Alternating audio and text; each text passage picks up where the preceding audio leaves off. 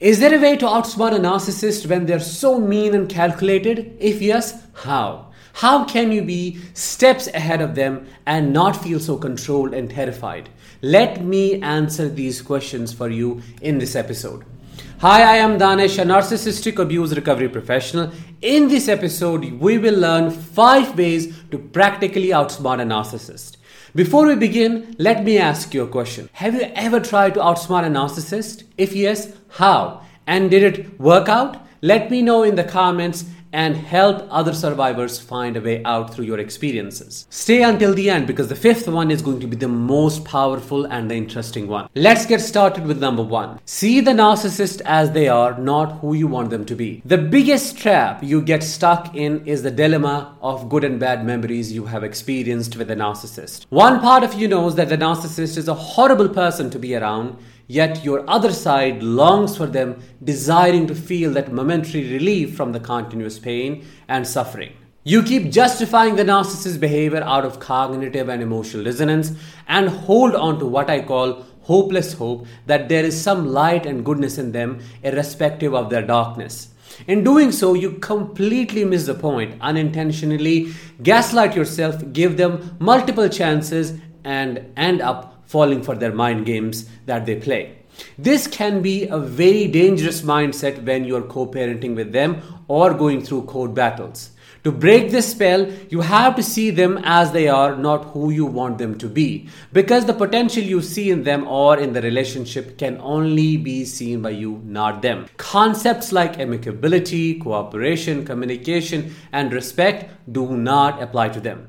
They are blind to all of these possibilities because they don't think there's anything they need to change or offer making it a dead potential and all the energy you could spend in manifesting it out of them a complete waste. Except that they are what they revealed themselves to be when you were taken aback and shocked to see their dark side.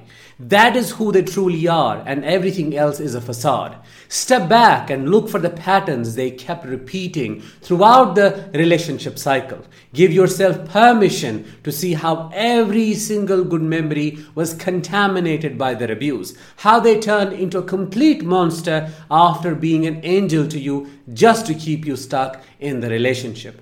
It will be painful to see it as it is, but once you do that, it will set you free. Once you realize they are an entity that doesn't wish well for you, it wouldn't matter what situation you are involved in with them, you will have the upper hand. You won't be fooled by the charm or caring nature they may display in front of your children, and you won't be surprised to see the callous and the cruel side they may show during court battles. The more you see them as they are, the more control you will have over the relationship and the more understanding you will have of what to expect from them. Remember, once you see the enemy as your enemy, it can no longer harm you. On a side note, cognitive dissonance comes with trauma bonding, and trauma bonding is a very difficult thing to make sense of and to break from.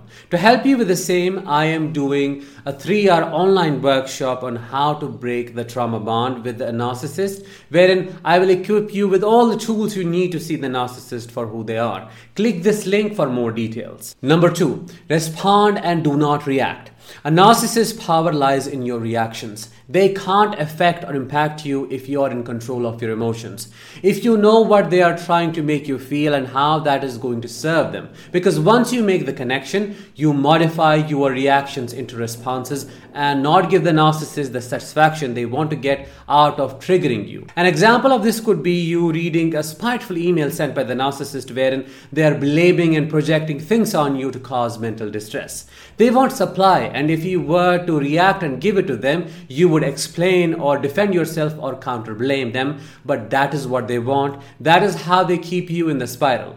On the other side, if you were to respond, you would scan the email for the necessary information that truly matters. For example, the pick and drop schedule for your children. You would only respond to that, ignore the rest, and document their email as evidence to use later should there be a need. You got to empower yourself and learn to find a balance between your emotions and logic. When dealing with a narcissist, you cannot just rely on your emotions to guide you. Let your wisdom become your eternal guide. Remember, emotions for a narcissist equate to fuel. Learn to master and manage your emotions, and you will become a narcissist's nightmare. Number three, have well defined and strong boundaries. I can't emphasize this enough. Having no boundaries is like digging your own grave. I know setting boundaries with a narcissist is very difficult, but you gotta try. You're dealing with a beast that is out of control, and you must do everything to restrain it. You are dealing with someone who is an asshole and a jerk on the top of being a narcissist. You can't let them have it their way because if you do, they will make a meter out of a centimeter. Meaning, if you give them an inch of a space, they create a foot out of it.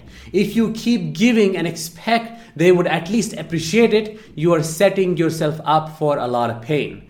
Do not expect them to respect you and your boundaries. Expecting from a narcissist is like beating a dead horse. If you let them visit your children at free will, they will show up every single day of the week with no regard or respect. They will enter your place, treat it like it is their own, and it will feel like nothing has changed. If you have difficulty creating boundaries, look deep into the root cause, understand and heal the origin so that you can say no and keep the narcissist away and as far as possible from you. In one way or another, establish boundaries to make it clear what behavior you will tolerate and what not.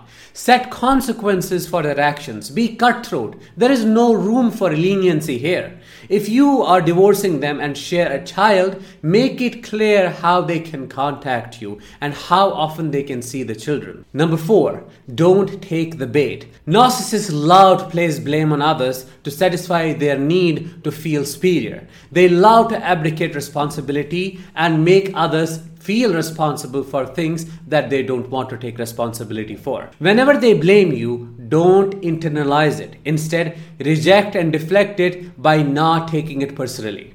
Their projections are confessions. By blaming you, they try to eliminate their shame and the personality that is a big insecurity in itself. They may point out flaws in you in how you are raising kids and create situations to prove that you are an incompetent parent. Instead of explaining yourself, Prove them wrong by focusing on parenting your children properly. Let them say what they say because their words have no true value or worth. Think about it this way How can someone so disconnected and with no true self give valid and reliable feedback about something or someone? Their perceptions cannot be trusted because they are construed, distorted, and purely subjective. How they see you is who they truly are inside, but they don't want to acknowledge it. All of this extends the first point, which is to see them as they are. If you do, they will lose, and the whole situation will become amusing because you will see how immature and stupid their actions are and how much they are unaware of all of it. Number five, and the most important one use their personality traits against them. Sheer objectivity and detachment will make you a dispassionately curious observer who sees the narcissist as a cluster of dysregulated emotions and dysfunctional and predictable behavioral patterns. Your emotional disinvolvement will empower you to study a narcissist enough to know exactly and precisely their push points and how they will behave in a particular situation.